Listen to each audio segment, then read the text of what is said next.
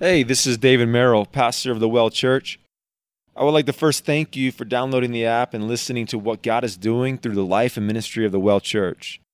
I would also ask that before you listen to this message that you would pray that God not only continues to transform lives through this ministry, but also that as you hear the word of God proclaimed, pray that the Holy Spirit would convict you in areas that your life has not been given over to God, empower you to repent and turn, but also embolden you to be doers of the word and not simply hearers, in order that you become a light in your homes, in your schools, in your workplaces, and even in your local church body. Let us be radically in love with Jesus and radically in love with his people. Once again, I just thank you for listening and may God bless you abundantly. So, we've been in the Gospel of John, and uh, last week we saw this transition between the John the Baptist and um, Jesus, right? We saw kind of the passing of the baton of John the Baptist's ministry, where he he now is decreasing and Jesus is increasing, where we see that John's ministry that was from heaven, right? We talked about how John's ministry was from heaven because John did everything that God called him to do. It didn't make sense in the eyes of man, but he went out led by the Spirit. He proclaimed the message of repentance, baptized the baptism of repentance. He had the eyes to see who Jesus was as the coming lamb that would be slain for the sins of the world. So everything was led by God. And, and so when Jesus comes, John says, I was the best man. And the best man's job at that time, one of his jobs was to take the bride to the groom. And John says, I did it. I brought the bride, I grabbed the bride, I took the bride, the church, I prepared their minds, did it as the herald, and I brought the bride to the groom. And now that the bride is with the groom, my job is done. Okay, my job is completed. And that was what John saw last week. Now, before we jump into this morning, I do want to say this. I watched last week's message and I, I, I cringed a little bit, honestly. Um, because now, you guys, if you were missed it, you guys like, oh, I want to see what he said. Uh, I, well, last week I was talking about, and I mentioned this idea of the church kind of, we can get caught up in doing things our way and calling it God's ministry. We get caught up in doing things that make sense in the eyes of man, doing the business model, and it make, and then it, and then just saying it's God's ministry. Meanwhile, we've done nothing that God has called us to do. And, and the whole point of that was not, there was no underlying intention behind it. The whole point really was to kind of draw the aspect of that it's so easy for not just the church to do it, but for us to do it in our lives. Now, the one thing I wanted to clarify, okay, was that I in no way was saying that the Well Church is God's gift to Haywood County and other churches are all wrong, okay? Like I wasn't saying that, um, you know, because there are, there are times where y'all are going to get mad at me for things I mean to say. And I just wanted to make sure y'all didn't get mad at me for something I didn't mean to say, okay? So it's like when my wife gets mad at me, I'm like, you can't get mad at me for things that you thought I said. Okay? Well, that's how I received it. I don't care how you received it. That's not what I said, okay? And so there's plenty of things to get mad at when that I say and mean that you can get mad at. So I just want to make sure we're clear. The Well is an awesome church, and any pastor would all say this is the, the, this is an amazing church and this is a blessed church and this is an awesome church hopefully every pastor would say that right this is god's doing something special here if they're not if they're like oh yeah we're kind of a dying church but it's okay then i mean like it's time to move on all right but but God is doing something awesome here. But I know a lot of pastors in Haywood County, and they're doing awesome, and they're trying to serve God, and they're doing it. And we're not perfect. We mess up. We're not doing things exactly the way that God has intended in areas, and we're working on that. And our heart is geared towards that. We want to see God moving and weeding out the, the, the, the, weeds and weeding out the stuff that we have put in place. And we want to see what God has to, uh, in store for the church. So I just want you guys to know my heart. If you know my heart, then you didn't take it that way. If you don't know my heart, you, you know, I come across as a jerk. So, um, all my life, everybody I've ever met says, when I first met you, I thought you were a jerk.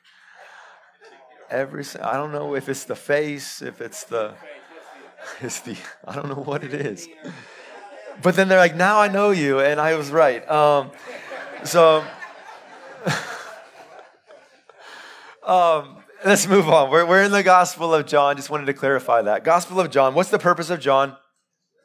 to believe, right? So become a living knowledge of Jesus Christ. What's the verse, our, our theme verse? John 20, verse 3, 1. But these were, these were written that you may believe that Jesus is the Christ, the Son of God, right? And that believing you may have life in his name right? That's the purpose of the Gospel of John. That's why we call it the Gospel of Life, because it is John trying to get us to receive the true Jesus, so that by receiving the true Jesus, we will have true life. Now, this morning we're moving on to chapter four, and in chapter four, right, in chapter four, what we're going to see is a very popular narrative. In fact, the, the, this church was named after this narrative right? This church was named after this story. It's the story of the woman at the well. Okay? The woman at the well, the well, you see the correlation? It's a, it, it just fits, it works. Um, it's kind of, you got to really dig deep into it theologically to find out where we got the name.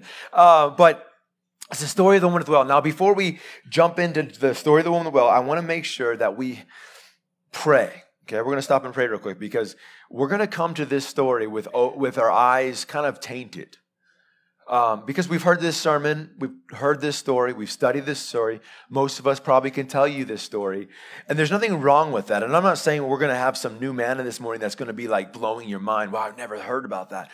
Um, but a lot of times when we come to the, the Bible, when we come with that preconceived notions of we already understand it, we're going to miss what God really is saying to us we're going to miss because we've already said this is what it means, this is what it says. I don't need to know anything else about it. Let me go just check my Instagram while he's talking because I already know this verse. Like that's going to mess us up because God is trying to speak and God has spoken so many, so many new things this morning. It's in this verse to me in my life. And I've even preached on this and there's some things I'm like, I, I, didn't, I didn't preach right that last time. But, um, I've preached on this message, and, and it's like God has just opened my eyes. So let's pray that God just gives us new heart, new wisdom. Father, I thank you that your word is living and breathing, that your spirit breathes through your word. It takes your word and it changes us, your children, into the image of your son. Lord, I thank you that you have given us this, your word to direct us and guide us and to be able to see who you are the invisible God that has clearly made himself known through his Son, through his word. And so, Lord, I praise you for this truth. But Lord, I pray that you get rid of anything that's going to distract us this morning,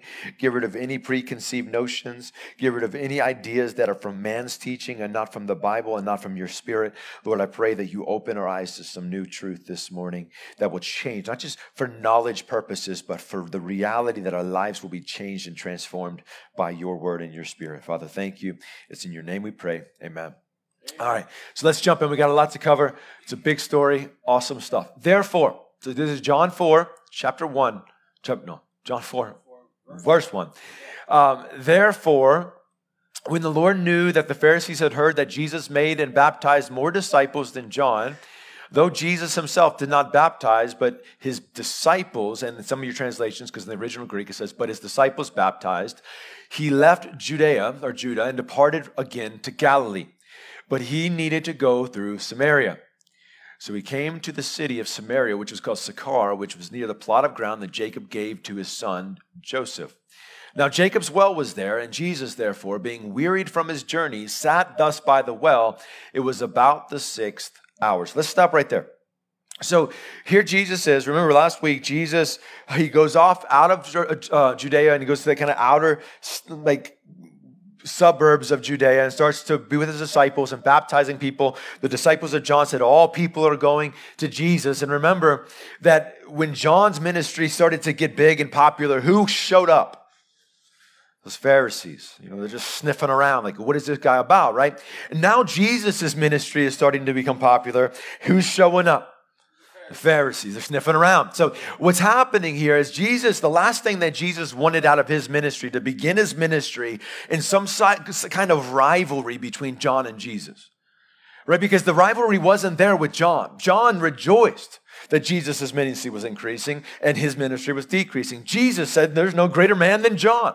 But we already see jealousy with John's disciples. Now we're seeing the Pharisees sniffing around and saying, well, he, he's gaining more disciples than John. And so they're starting to kind of pin John and Jesus against each other. So Jesus is like, okay, before this even begins, I'm going out. He's going north. So Jesus goes as far as he can away from John just to get that separation. And he goes to Galilee. So they're in southern Judea, right? And he goes to northern Israel, Galilee, on the other side of Samaria.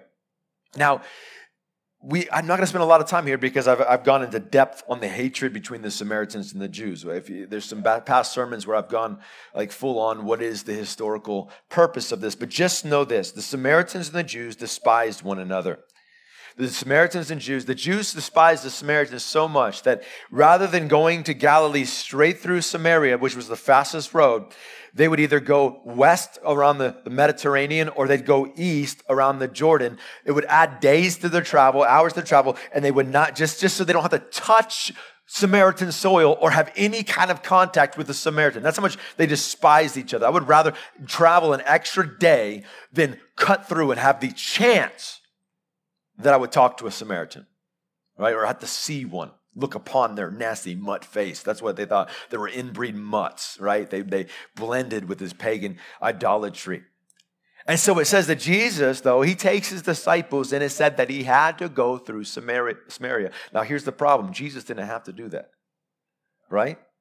I, like I just said, most Jews went the other way. Most Jews went around. Most Jews went to the west, went to the east. They didn't go through. So Jesus didn't have to go through Samaria. Now, what's interesting though about this idea of Jesus had to, that phrase, that verb had to, is the verb day, or day. And really, John uses this verb every time Jesus does something that is fulfilling the purposes of the Father.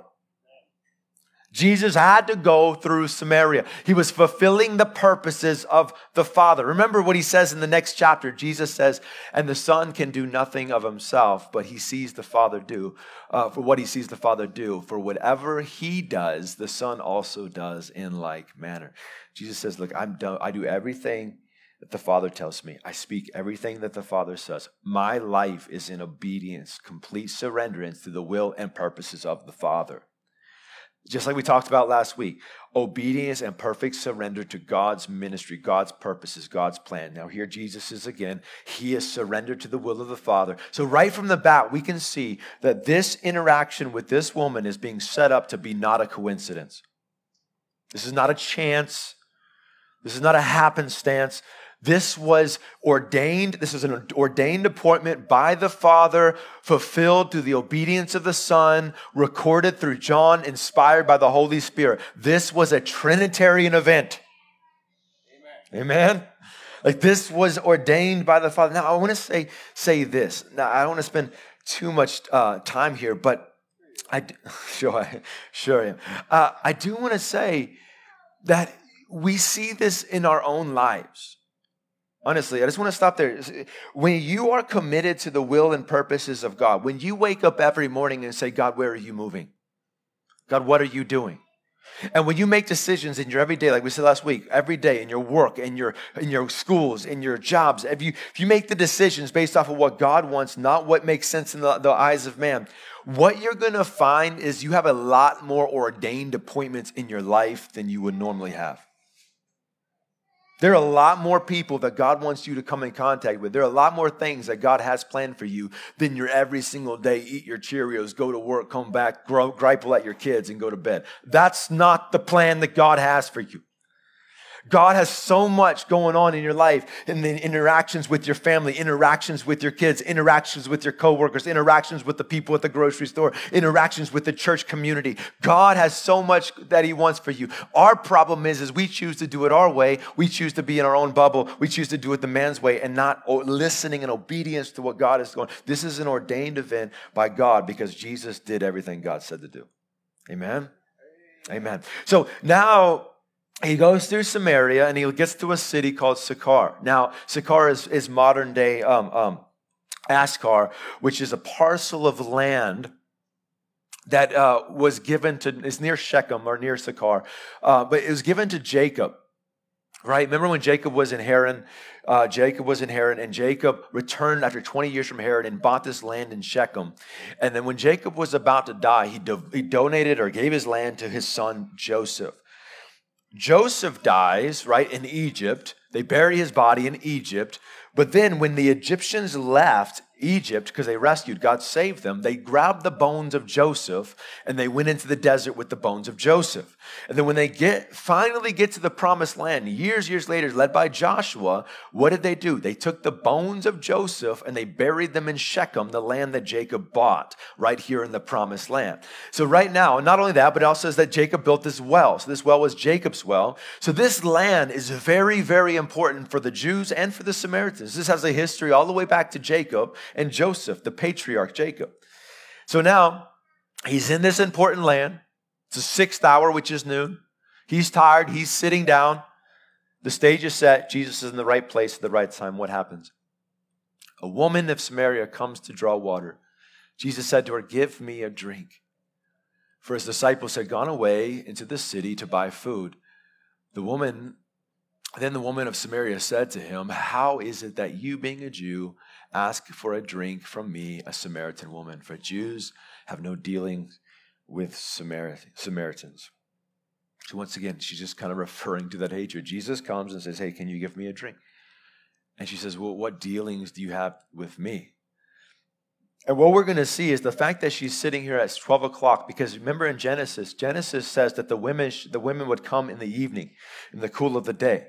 And most of us have heard this story. We know this kind of concept that the reason, the fact that she is there in the heat of the day by herself, not conjugating or congregating with the other women, other people getting water, she's avoiding people. It already sets up the idea that she is walking in shame. So now Jesus being a Jew, is talking to not only a Samaritan, but a Samaritan woman, not only just a Samaritan woman, but a disgraced amongst her own people Samaritan woman. This is the worst of the worst of the worst. And Jesus is having now a conversation with this woman. If a Pharisee saw Jesus doing this, he would be unclean. He'd be disgraced, right? So what is where does the conversation go? Jesus answered and said to her, If you knew the gift of God and who is who it is that says to you, Give me a drink, you would have asked and uh, asked him, and he would have given you living water. Amen. All right, so what is this living water. Jesus, Jesus says to the Samaritan, he turns around and turns around to her, if you would have known who you're talking to, I asked you for water. If you would have known who you're talking to, you would have asked me for water. What is it that Jesus is offering? What does it mean to offer living water? We have to go back to the Old Testament. This is not a new concept. This is not a new idea. What Jesus is offering is exactly what God offers in the Old Testament. In Isaiah uh, chapter 12, this is what God says Behold, God is my salvation. I will put my trust, uh, I will put my trust and not be afraid. For Yahweh the Lord is my strength and song. He is also has become my salvation. Therefore, with joy, you will draw water from the wells of salvation, right? What we're going to see in the Old Testament here in a second is this pattern, this model of this idea of the waters, of the fountain of living waters, the fountain of life, the waters of salvation. So what is the living waters Jesus is offering? Salvation, life, true life. Jesus is saying, Come from me, pull from me, and I will give you true waters of living salvation. Now, here's an important thing. Now, uh, once again, I, I don't want to veer too far off, but uh, there are many cults and many people who will say that Jesus never claimed to be God. Right? Have you heard that? You know, like we, we say that Jesus is Lord. I mean, the Jehovah's Witnesses will say Jesus is not God because Jesus never claims to be God. But here's the problem. Now, we could spend a whole series on the deity of Jesus in Scripture, like really. But I want to sit right here because in this verse, in this section, you have to get rid of this one verse. You have to get rid of this verse if you claim that Jesus is not God. Because if you keep this verse in the Bible and you still do not believe Jesus is God, then Jesus is a blaspheming idolater. That's how serious this verse is. What do I mean? Okay, so Jesus is claiming that he is the source of living water. Now, what does the Bible say? Right? Psalms chapter 36 says, For with you is the fountain of life. In your light we see light. Okay, so David says, In you, O God, is the in you is the fountain of life. Now, who is you? God. God. Yahweh.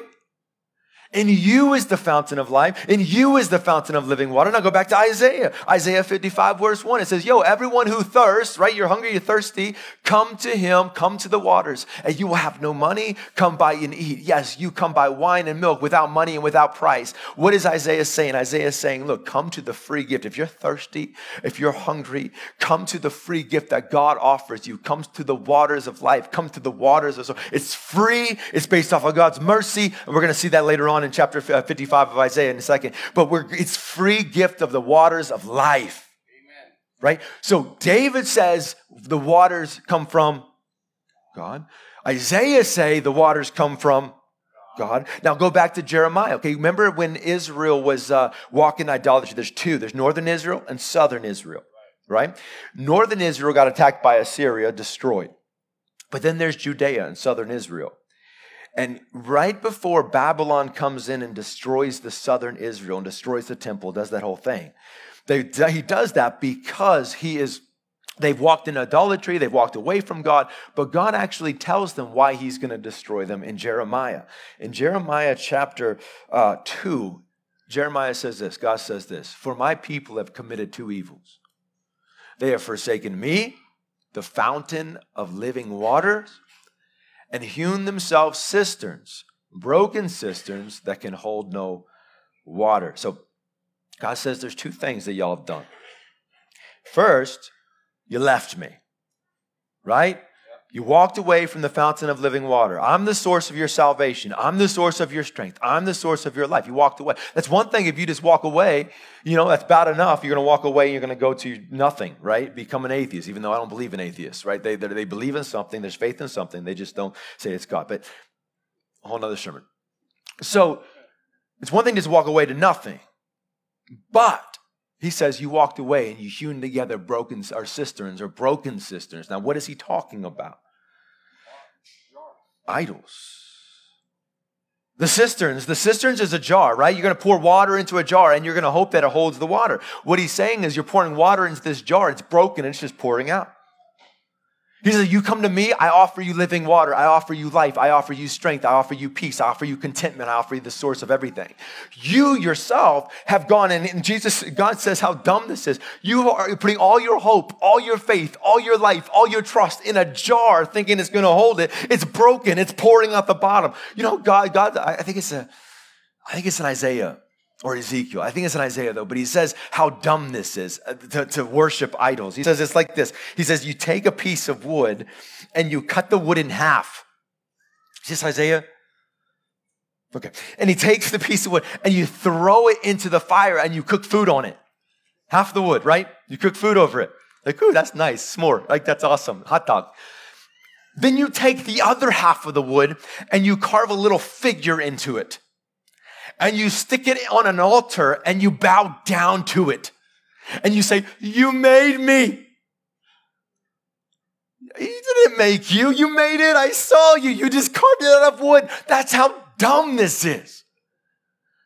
Are you, oh, you're to eat some food? You want a hot dog? I just cooked it on the other half, okay? You right? You made me. And God says, this is what we're doing is we're taking all of our hopes and putting it in broken cisterns. This is the danger of idolatry, guys. This is, and we make, we are idol factories. We will do everything we can to not worship and find fountain of living water in God. We will find it in anything and everything we else, else we can. We can make our wives into idols, men. Right? Where we start to hope that our wives can bring me joy. Our wives are the source of my contentment. Our wives are the source of my peace. Our the wives are the source of my life, of my strength. And so when I'm grumpy and miserable, who do I blame?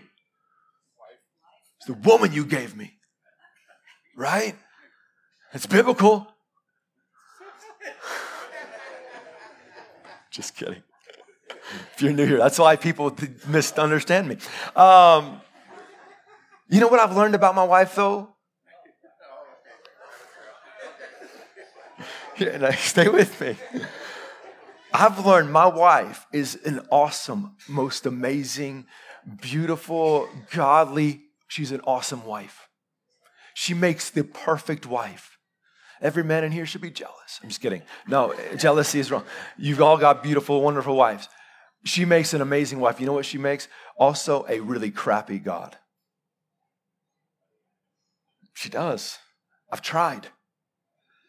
Right? I've tried to make her a God. I've, I've, I've put my hopes in her. I put my dreams in her. I put, and you know what she is? Is I'm putting my life into her, my happiness, my source of contentment, my peace into her. It's just coming right out the bottom as a broken cistern. Don't get the imagery in there. Um, it's just, and we can do that with our husbands. We can do that with our kids.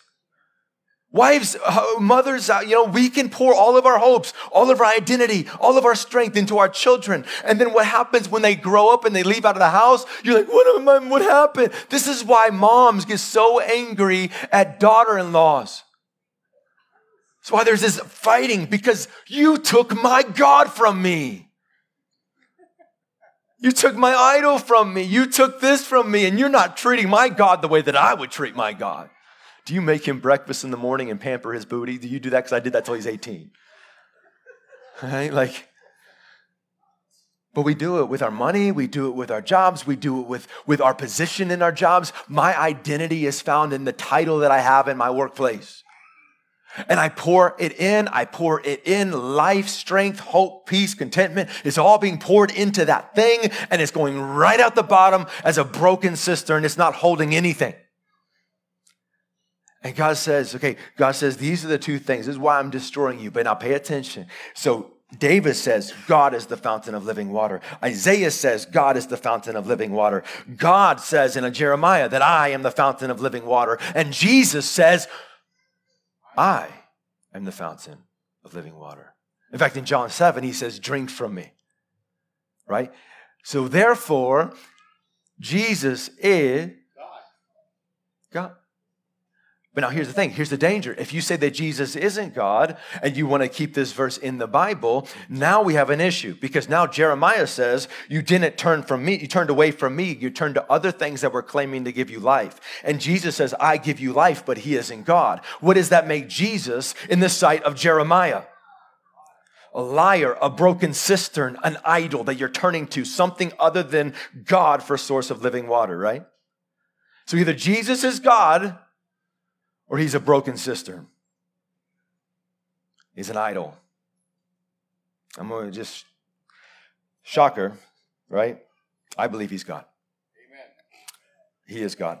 All right, so Jesus says, I will offer you living water. I'm the source of salvation. I will offer you salvation. Now, what does the woman say? He says, She says, and what, um, sir, you have nothing to draw with. The well is deep. And then do you, uh, uh, where do you get this living water?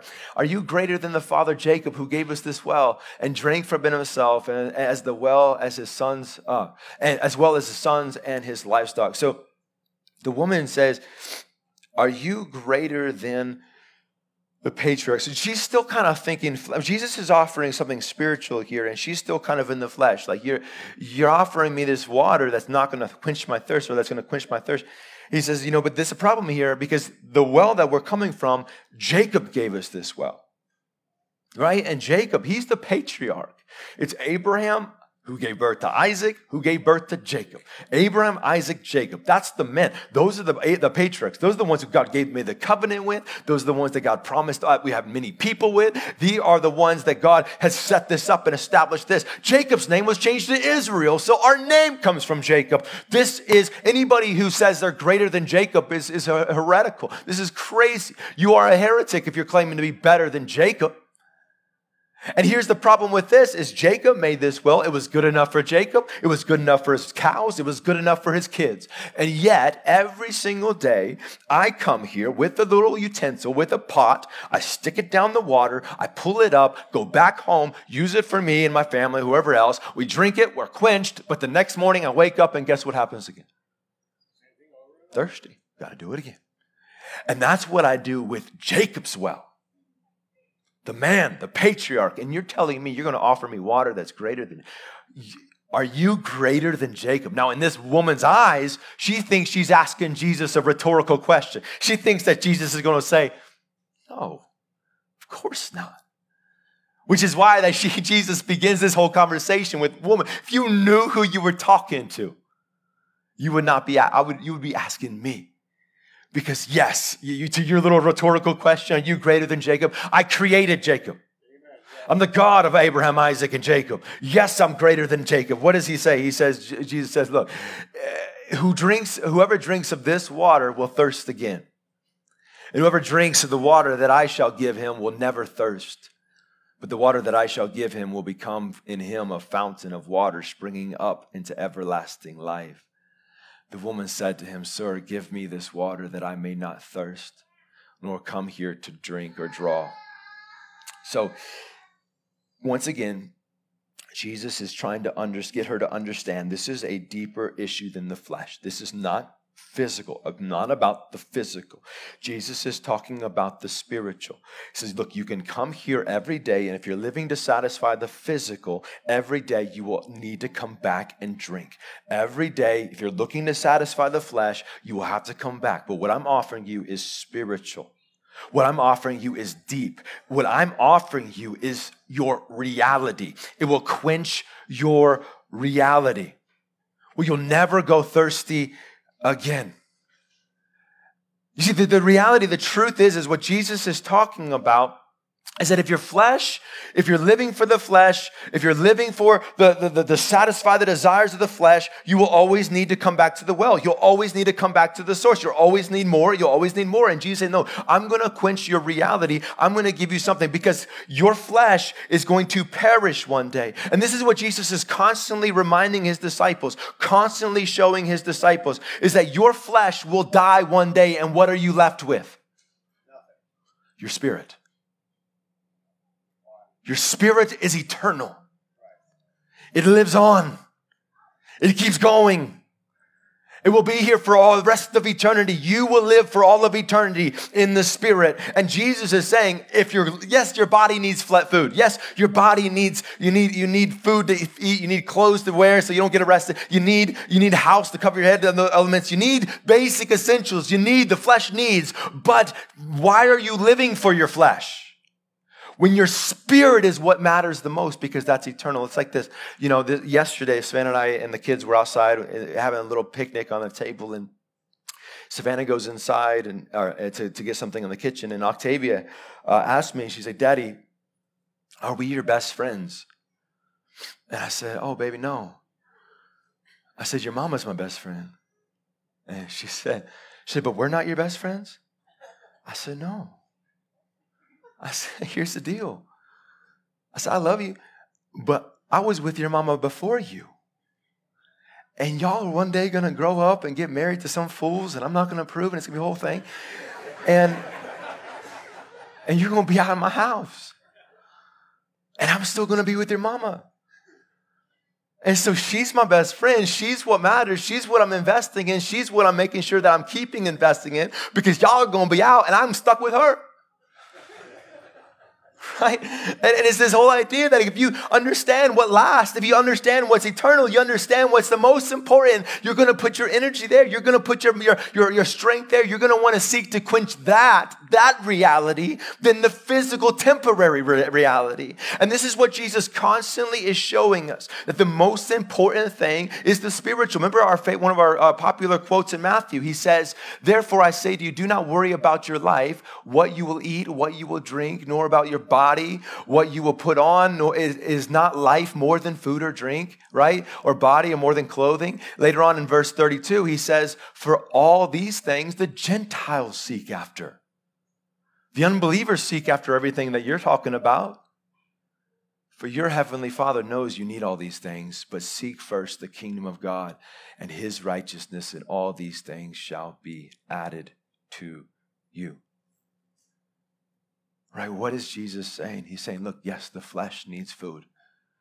Yes, the flesh needs sleep. Yes, the flesh needs, needs a clothes, right? The, the, the flesh needs some basic things. But he says, if you don't worry about that, I'm going to take care of you. I'm going to take care of you. You just seek first the kingdom. You seek first the spiritual. You seek first my stuff. You get in the business of making sure my kingdom is advanced. I'll take care of your. Now, I'm not saying that God's going to give you the nicer car. I'm not saying he's going to give you the nicer house, the bigger paycheck, but here's the beautiful thing in all of this. If you're not living for the flesh, if you're just thinking, okay, I'm, my belly's hungry, here's some food. Oh, I'm, thir- I'm tired, here's some sleep. Oh, I'm thirsty, here's some drink. And the rest of my energy is focused on building the kingdom of God, of living for what is eternal. The rest of my relationships are about how can I advance the kingdom and grow the kingdom. The rest of my life is put into that energy. Then it doesn't matter what size house I live in. I'm just sleeping in it and I'm getting out on the road. It doesn't matter how much money I make. Once I got food in my belly and, and I got my kids are taken care of and their, their diapers are changed, it doesn't matter. I am back on mission. Because my energy, my focus is not setting up shop here. It is on making sure the kingdom is built and my mind is eternal, not physical. And see, this is the problem. We talked about this with the prosperity gospel. It flips it upside down because the prosperity gospel teaches it's all about what? It teaches that God wants you to be about the physical and not the spiritual. In fact, the only time the spiritual comes into play is when you believe that the spiritual can manifest itself into the physical. If I can use the spiritual to give me a new boat or a new house or a new car, then I get into the spiritual. But God says, no, don't worry about the physical.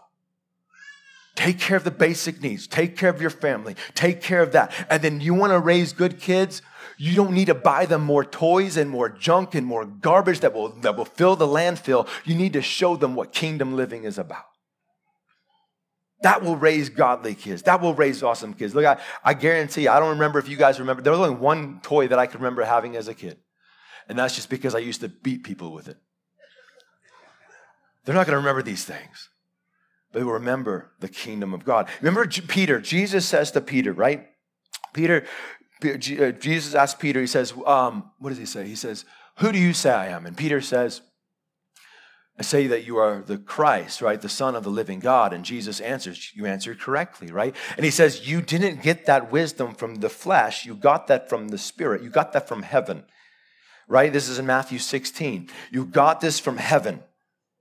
Basically, what he's telling Peter is that you are now, you're thinking kingdomly. You're seeing it kingdom minded. You're not thinking worldly. You're not coming from the world perspective. You're coming from the kingdom perspective. And so he says, I'm going to build on this. I'm going to build my church and the gates of hell will not prevail. Now, do you remember what happens in the very next paragraph? Not chapter, paragraph. The very next paragraph, Jesus from that time, Jesus began to show his disciples that he must go to Jerusalem and suffer many things, and the elders and chief priests and the scribes shall be killed, uh, and be killed, and be raised from the third day. Then Peter took him aside and began to rebuke him, saying, "Far be it from me, uh, from you, Lord, this shall not happen to you." He says, but he turned and said to Peter, "Get behind me, Satan. You are an offense to me." For you are not mindful of the things of God, but you are mindful of the things of men. So, right, he goes from Peter, this rock. You're thinking of kingdom, you're thinking heavenly, and then he goes, Peter, you're acting like Satan. You're thinking mind. Like what Jesus says, I'm going to go die on the cross. I'm going to be taken before Pontius Pilate. I'm going to be sacrificed for the, the sins of man. And Peter's like, no, no, no, Jesus, please, no, no, no, that's never let that happen. That's not what God wants for you. God wants you to be happy. God wants you to be healthy. Jesus, don't you're crazy talk. God wants you to have a happy life. God doesn't want you to have the sads, Jesus, and the cross will give you the sads. God loves you right? And then you just, you just don't have enough faith. You need more faith, right? Because that's the message. You know, part of me feels like that if some of these prosperity teachers were still alive, were alive when Jesus died on the cross, they'd be sitting at the feet of Jesus and saying, Jesus, you didn't have enough faith. Because this is not the message that God wants for you. And Jesus says to, to, to, Peter, look, you're mindful. You're not thinking, you're thinking the here and now. What's going to satisfy and comfort your spirit now? What's going to comfort your flesh now? What's going to make you happy now? What's going to bring you contentment now? What's going to give you joy now? What will give me joy now is not dying. Yeah, that make me, yeah, that'll bring me joy in the flesh. That'll bring me contentment in the flesh. You're not thinking prophecy fulfillment. You're not thinking victory over death. You're not thinking the long term of eternity. You're not thinking kingdom. You're putting your mind on the flesh and you're making decisions based off the flesh you're acting like Satan. Get behind me. Because you're thinking worldly. You're walking in the world and you're not walking in the spirit because I am walking in the spirit and I have a mission to do. And if you're going to sit in the world, then get behind me. because it's not where I'm going. It's not what I'm doing. Look, yes, we need to work. Yes, we need to work. Yes, we need to earn a living. And I'm not saying, and of course, we, the Bible says work and work with, as unto the Lord. And look, I'm not saying that if you're, you're, you get to a certain point, what I'm talking about is are we kingdom minded or are we worldly minded? Are you focused on godly things or are you focused on satisfying the flesh? I'm not saying that if you make so much money, you're going to hell. I'm not saying there's this cap, there's this line. Okay, how much is too much? Well, it's right here, right? If you make this much, right? It's like the government. This is where the tax increase starts. No, I'm, I'm not giving you a line, right? Or, or if you have, if you're one of those food preppers and you got your, your groceries for the next week planned out and they're in your fridge and you're not trusting in God for your daily bread, that you're a wicked sinner, you CrossFitters, right? Like, I'm not saying that. like, all, most of our CrossFitters aren't here, so. Um, but we do have some food preppers in this room. Oh, yes, we do. Not, myself included. I'm a wicked sinner. Uh, I'm not saying that stuff. I'm actually going to give you a harder rule. I'm going to give you a harder line. Because I know we want the line of what's too much, what's too, how to live, how many vacations is too much vacations, how big of a house is too big of a house, how nice of a car is too nice of a car. And we want that line so we could just stay under the line. That's what we want. I'm going to give you another, a harder rule to live by. Search your heart. Search your heart. Seek God. Seek God. Now look at I can if you let me if you brought your bank stubs to me and you show me a, a, a timesheet of how you spend your time, I could probably make an educated guess of where your mind is of what you're living for. But the ultimate thing is, you're not going to stand before me in judgment. I'm not going to stand before you. And the Bible says, I will be judged twice as hard. You don't think that scares the, the, the, the literally the hell out of me? Like, literally. Because I'm going to stand before God and what I teach and what I say. But here's the reality we're going to stand before God. And God's saying, I want my people to be spiritually worldly minded. You see, for the carnal mind, or spiritually minded, for the carnal mind, what Jesus is offering here is worthless. For the, for the, the worldly minded person, Jesus offering living water is worthless to you today. For the carnal minded person, the living water is nothing more than life insurance that doesn't affect your day to day life. Right? It's just, it's set there, it's set in place. I've got to pay my bills on it every month. So I got to come to church and do my bills, pay my bills and then I leave and I don't think about it. It has no effect, no bearing on my life. Then I go spend my money on my cars. I'm invested in my, my, my houses. I'm invested in my time. It's my time. It's my money. It's my resources. Vacation after vacation after vacation, thing after thing, conversation after conversation, all built around the satisfying the flesh, desiring the flesh. And the idea of Jesus coming in and saying, I'm going to give you living water, true water where you will never quench, never thirst again. It will quench every bit of your thirst for the carnal minded man, that's nothing more than a little cute parable because it doesn't affect you today because you're not living in the spirit, you're living in the flesh. And this woman, just like this woman, week, day after day after day after day, you will be coming back and back. You see, the reason why the prosperity gospel is so beautiful and to many people is because it allows you to live how you want in the flesh while getting the approval of Jesus in the spirit. You get a God that says, uh, you are need i am about you receiving the pride of life the lust of the eyes and the pride uh, the, the lust of the flesh. Now i will say this if there is a god if you worship a god that says i desire for you to receive the lust of the eyes the lust of the flesh and the pride of life that is not the god of the bible. That is a different god. John says it this way. He says in john chapter first john chapter 2, he says, Do not love the world of these things in this world. If anyone loves the world, the love of the Father is not in him. For all of this, for all that is in the world, the lust of the flesh, the lust of the eyes, and the, the pride of life is not of the Father, but it's of the world. And the world is passing away and the lust of it. But he who does the will of God abides forever.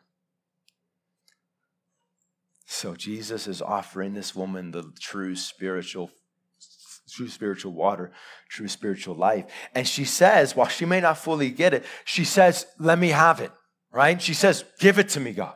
Give it to me, Jesus. And so what does Jesus say? He says, Go call your husbands and, and call them here. The woman answered and said, I have no husband. And Jesus answered her, You have answered well. I have no husband. For you have five husbands, and the one whom you're with now is not your husband.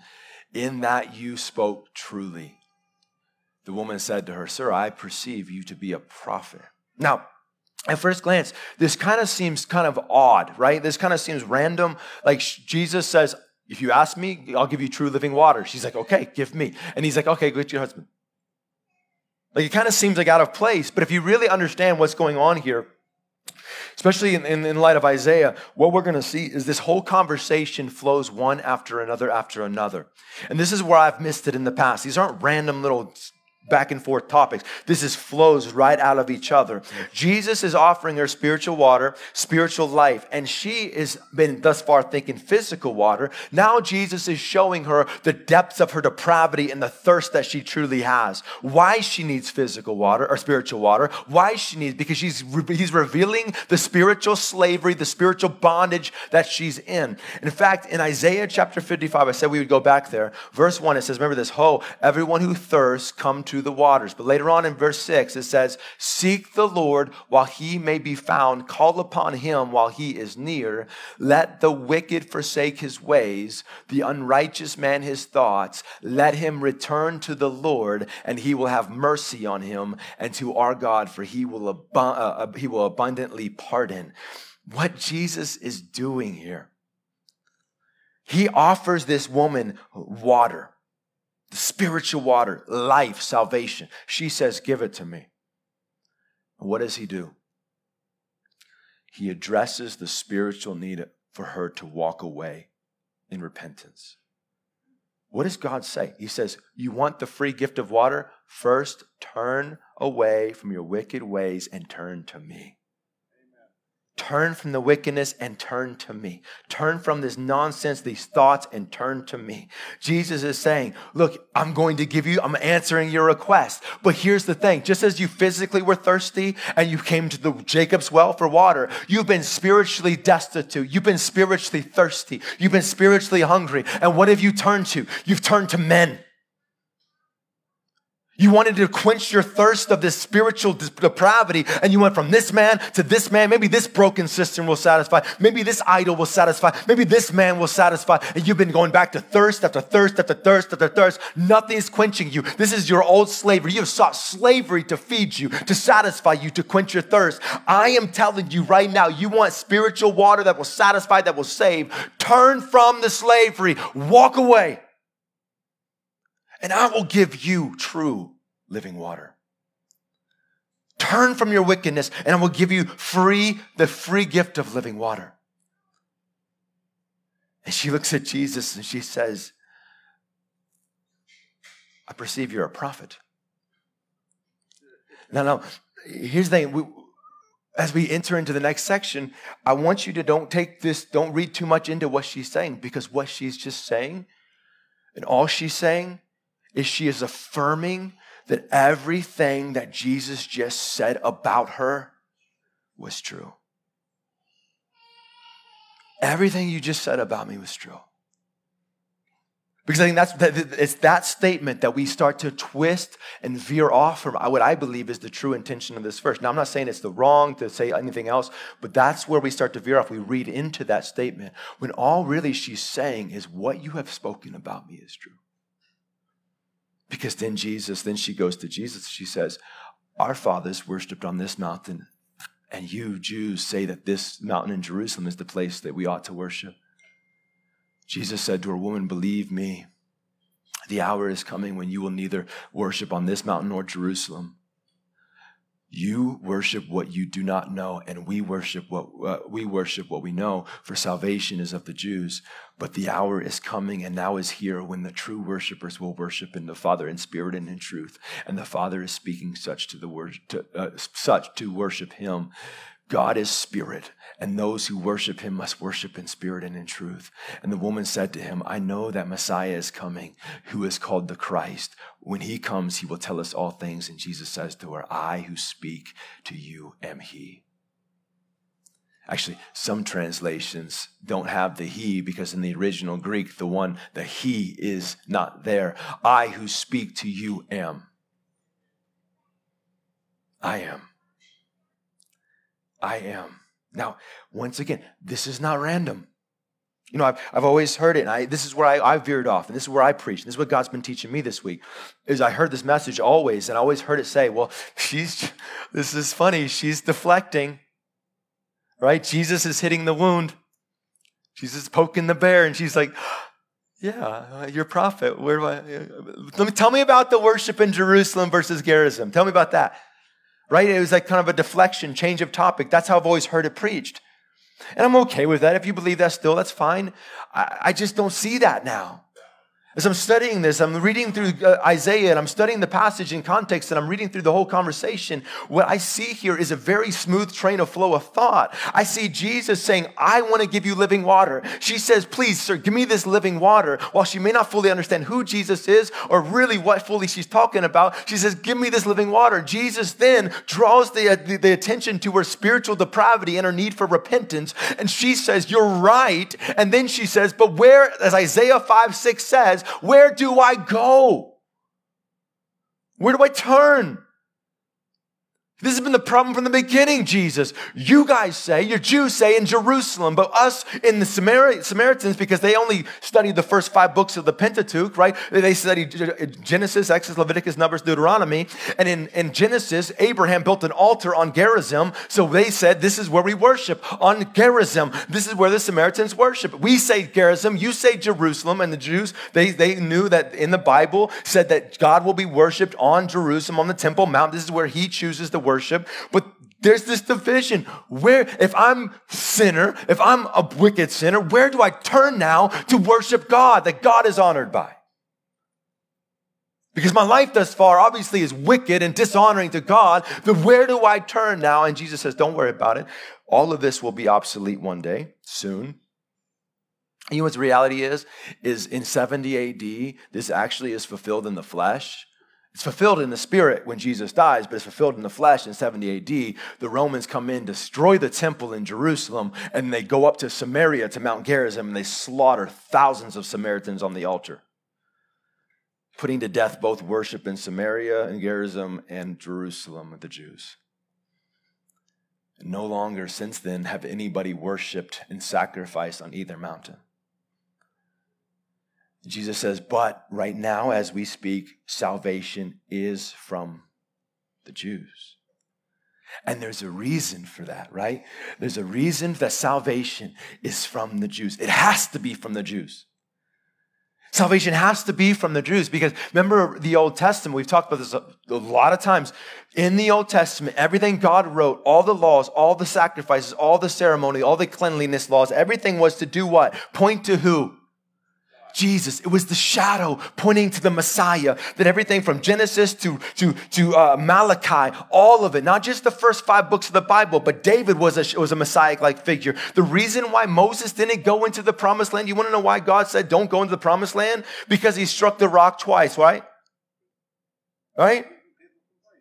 He struck the rock twice. Why is that important? Why did God say, ha, you're not going in? Because the rock was to be a representation. The rock, the water flowed from the rock. The fountain of living water out of the rock will only be struck once, and Moses struck it twice. And God said, You did not count my name Hagiazo, holy, hallowed be. You will not enter the promised land.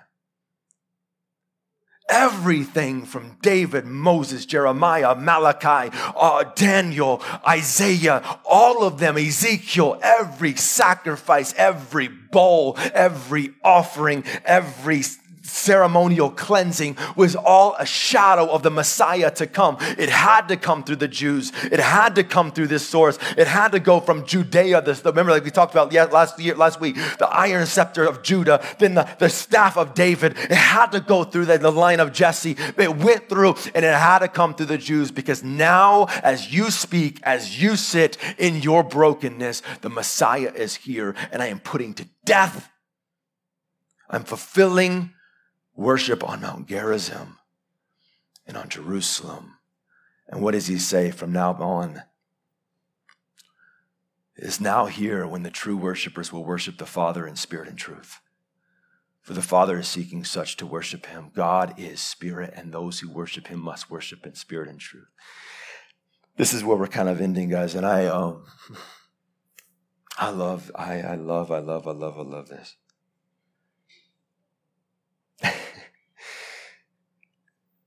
He's saying a time is going to come. You see, both the Jews and the Israel and the Samaritans, their whole system was based off of externals.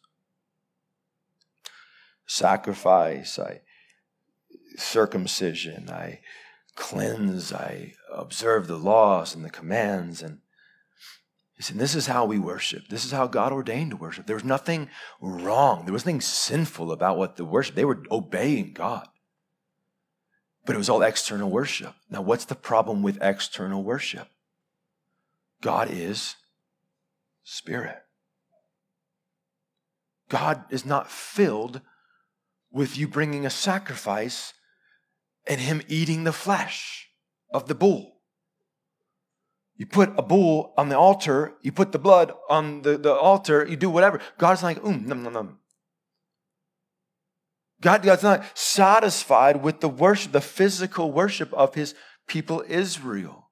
And here's, and here's from his physical ears the beautiful melody of the, we were talking about what instruments they played. I said the didgeridoo, but they said that's not from, that was from like Australia. Uh, it's close. Um, the harp, he didn't hear the harp and say, my, my, the melody of the harp is beautiful to my physical ears. Why? Because God is not worshiped from the flesh. What Israel was doing and what they were only able to do was worship God in truth.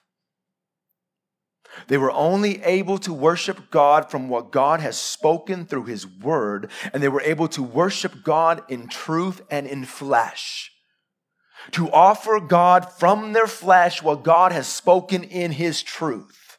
And that was not the point to satisfy God. They were never going to be justified and never offer true, pure worship by the offering of obedience in the flesh. God says that.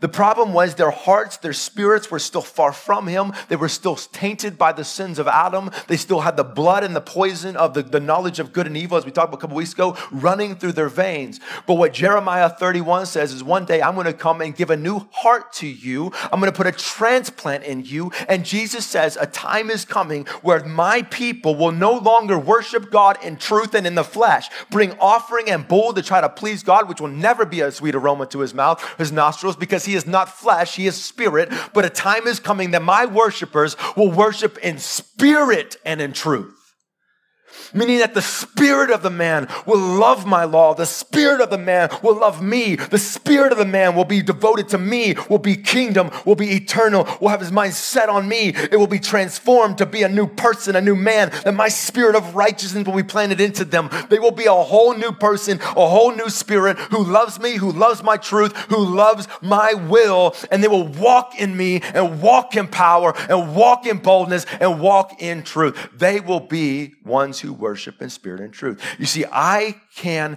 come here every morning and I can teach you truth. I could read the Bible to you every single day. And what happens in many churches is people walk out of the room and they try to worship God in truth and in the flesh. Right? They're still operating in this world. They still have minded, minded hearts and minds focused on the satisfying the flesh and wanting more to satisfy more stuff, more stuff, coveting, coveting, coveting, wanting, wanting, wanting, desiring, desiring, desiring. And here's the thing some of y'all are going to be better at it. Some of y'all grew up with awesome parents who raised you right. Right? And so you're better at obeying than others. Some of you grew up in a, in a family that their whole goal was to look good in front of the community, to be the good people. And so you're, you don't have it in you. Like, like me, I, I wasn't raised. I, I, don't, I don't cuss because I just wasn't raised to be a cusser. My dad didn't cuss. My mom didn't cuss. Every time I say a cuss word, unless something hits my toe, and some of y'all are like uh, in around me, like, oh, pastor. Um, I've learned some like Christianese cuss words, okay? My dad taught me those. Um, but I wasn't raised in a way that I'm like, oh, this is, I'm going to be, I wasn't raised to be an addict. I mean, it wasn't in my, my genetics. I wasn't raised around it. And so some people are raised where they, if I give them truth, they're better at it, just saying, okay, I'm going to do it and looking the part and offering God the worship. And some people have better voices, so they can sing out so much more and they're more confident in it. And so they'll sing out. Some people have musical ability, so they'll play and then offer that to God. Some have just more different, I would say, I call them common grace gifts where God just used born this way, you're born with this gift. And so you use those in response to the truth of God and you do it in your flesh. And then you leave here, you've paid your dues, and you go into the world wanting more, wanting more, wanting more, wanting more, wanting more. Come back and offer God what He wants in the flesh through truth. And God says, look, the same as the Jews, the rabbis would read the truth and they would do it just like that for thousands of years. Why do you think God has decided all of a sudden that it's okay with us who now have His Spirit and those who didn't have this Spirit? Why is it okay for us who have no excuse? There is no excuse. We've all been given everything we need for life and godliness. For us to sit and live in the flesh, walk in the flesh, hear the truth and worship God in the truth, where God says, No, no, no, no, no, no. The friend of the world is an enemy of me. Let me ask you a question. I want to ask you this seriously, and I want you to think and think and think, because everybody in this room needs to answer this question honestly. Do you believe that God meant that? You need to answer that in your heart. Do you believe that God meant that a friend of this world and one who seeks after the pleasures of the flesh, the desires, the pride of life, the lust of the flesh, the lust of the eyes, is an enemy of God. Because I think sometimes we read these Bible verses and we say, I don't know if I really, we'll never say it out loud, but do we really believe it? The question is, is are we living because are we people who truly want to see the kingdom built or our kingdom built? Do we see our lives as eternal or are we just focused on the here and now? Do we rejoice in the cross or would we rather Jesus live for another 30 years in the flesh? You see, when you're living for the flesh, this is not a Bible. Give me a Bible. Sorry, I use an iPad. I'm a horrible pastor. Um, when you're living for the flesh, this means nothing. This is a book. This is a, book of truth. We can declare that.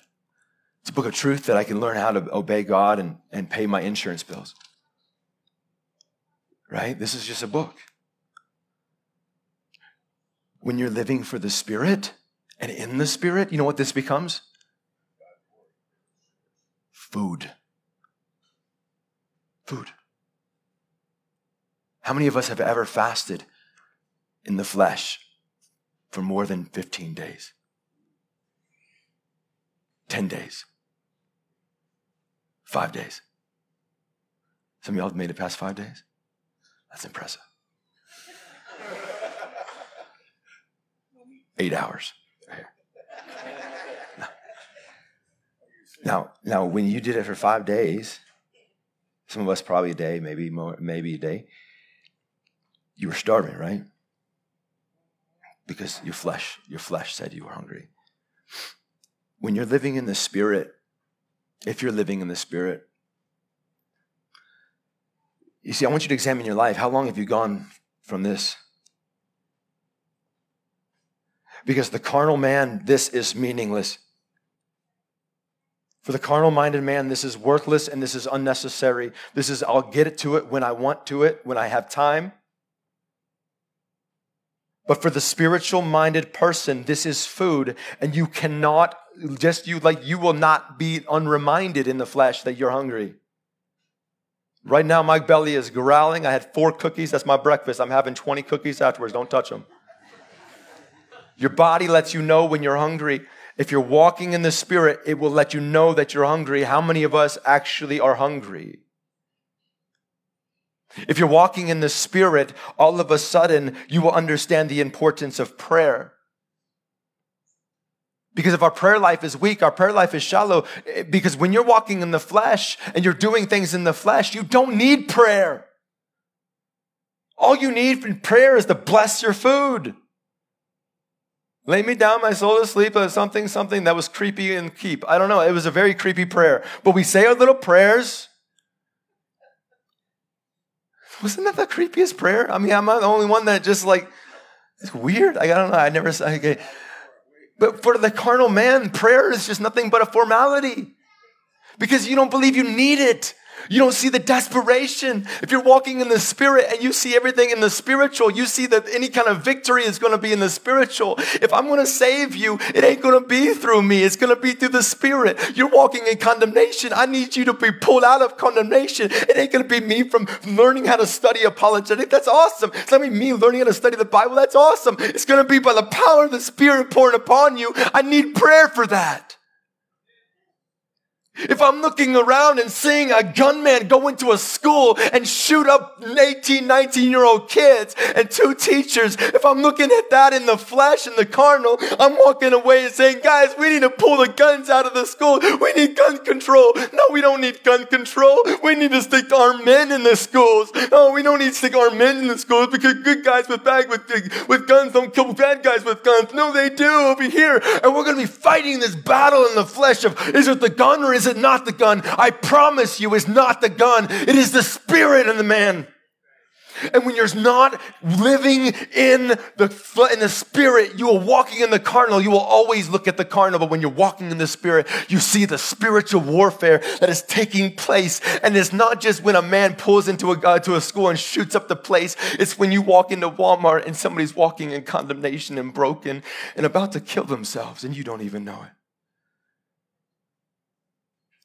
When a parent and a mom is by herself in this church for the first time and has two kids and doesn't know how to provide because her husband left her.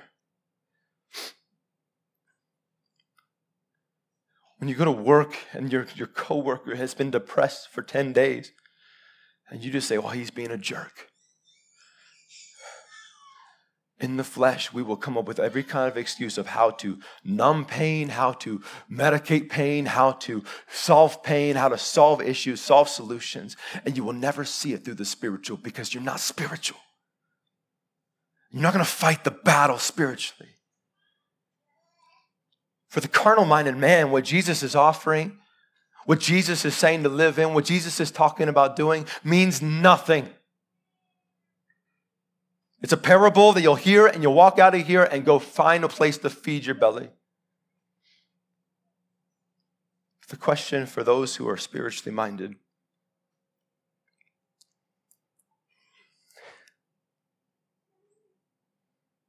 Okay, this is this is how I'm going to end. I think. We, yeah, we need to end. I've been talking to a lot of people this week about the, actually past month, and and honestly, um, I've been feeling a little bit of myself too. There's this sense in the in the church, and I think God's doing something and stirring something, and I'm excited. I'm so excited. I love transition, and I always feel it like God does something, and He starts stirring something in my heart, and I feel it. I'm like, and then, but I, my problem is just sidetrack. My problem is, is I get like in this weird state that Savannah goes crazy. I get, she's like, David, I just, just leave. All right. She doesn't want to be around me. Cause I get into like a, like a, not a depressed, but just like, oh God, what are you doing? I'm just so focused on that. And I almost come across as depressed and just mindful and just very intense in my thinking and just wondering what's going on in my, my life and what was me. And I'm, I'm you know, um, but I always know God's stirring and moving and changing and stuff. And, and I've, I've figured out what he's doing. I had the epiphany this week, not epiphany. The Spirit spoke to me and just told me what He's doing in this church, and I'm excited because what I've been doing is I've been talking to people, and I hear the same thing over and over again. They say, David, there's got to be a balance between the, the Word and the Spirit, right? Truth and the Spirit, because it's the same story, and my story is very similar. I used to be a person who just was all about the spirit and we had motions and excitement and I did all kinds of things, you know, just, just, you know, all in. And I felt the spirit, like when I was, when I was first in. And then I started reading the Bible and I fell in love with the word of God and it just became food and sustenance for me. And then you get into the mode where you're just studying and then I go to college and you're just studying and studying and studying and studying. And now I'm still in college and studying and studying and studying and studying. And, and then you could almost get to the, but then you realize, okay, okay, I'm, but I'm studying all the word and I love the word, but you know, like, where's the balance? Because now I'm not like, there's not the passion and the excitement and the, the, the fun stuff and the joy. There's gotta be a, and so we almost put this balance of word versus spiritual walk and spiritual movement. Word versus spirit, word versus spirit. There is no balance. And this is what I'm excited for. You see, last year, beginning of the year, I, God told me that I, oh, I, as I'm praying, I'm like, God is like, this year is going to be marked by maturity. And what he's done with this church is he's taken us all and he's put us under his word, and we have grown spiritually in the word of truth, right? There is no balance. We need the word. We still need the word. The word, the word, the word. It's your food. The problem is, is that when you just have the word and the word is not accompanied, if it's just knowledge or even something you're meditating and eating on, but it's not accompanied with faith and action, then all of a sudden you're not able to get to see the spirit live out in faith in your word, in your life. You see, when I talk to people, you know the times that they say, me and God, I felt so close to God. I saw God move so mightily and so powerfully. There was like, it was like a drug. Like I got so high on God. You know, when I talk to people, it's always like a handful of times and it's always when they stepped out in faith on something they learned in church or stepped out in faith in something they'd read in the Bible or stepped out in faith that God spoke to them out in the real world. Is when they stepped out in faith and they talked to their coworker and God did something. It's when they stepped out in faith and they went to pray for somebody. It's when they stepped out in faith and they gave money that they didn't have. It's when they stepped out in faith and they just trusted in God and said something that, that was crazy. It's when they stepped out in faith. It's when they took the word of God and they lived it. It's not a balance between truth and spirit. It's about the truth leading us to walk in the spirit.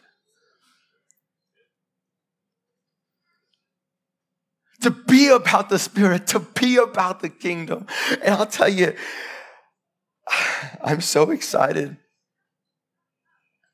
because I know what it is in my own life when I do this. I know what it is in my own life when I step out on faith. I know what it is in my own life when I treat the gym as a ministry. And it is better than any drug I've ever had. It is better than any substance I've ever taken. And I don't, I don't say that, oh, like, oh, yeah, it's a better. No, it literally is the greatest high you could ever have to walk in the Spirit of God. And you don't want to give it up. As scary as talking to somebody is, I promise you, you will never walk away disappointed. As scary as it is, not, I'm not talking about just evangelism, but as scary, as, as, as annoying as it may be to give up some time to love on somebody in the church, you will not regret it. As, as, as, as, intense as it may be to, to, to go home and destroy your babysitter, you know what the babysitter is? Your TV. And start investing in your children. As, as, as taxing as that may be, I promise you, you will never walk away regretting it. Guys, I'm excited.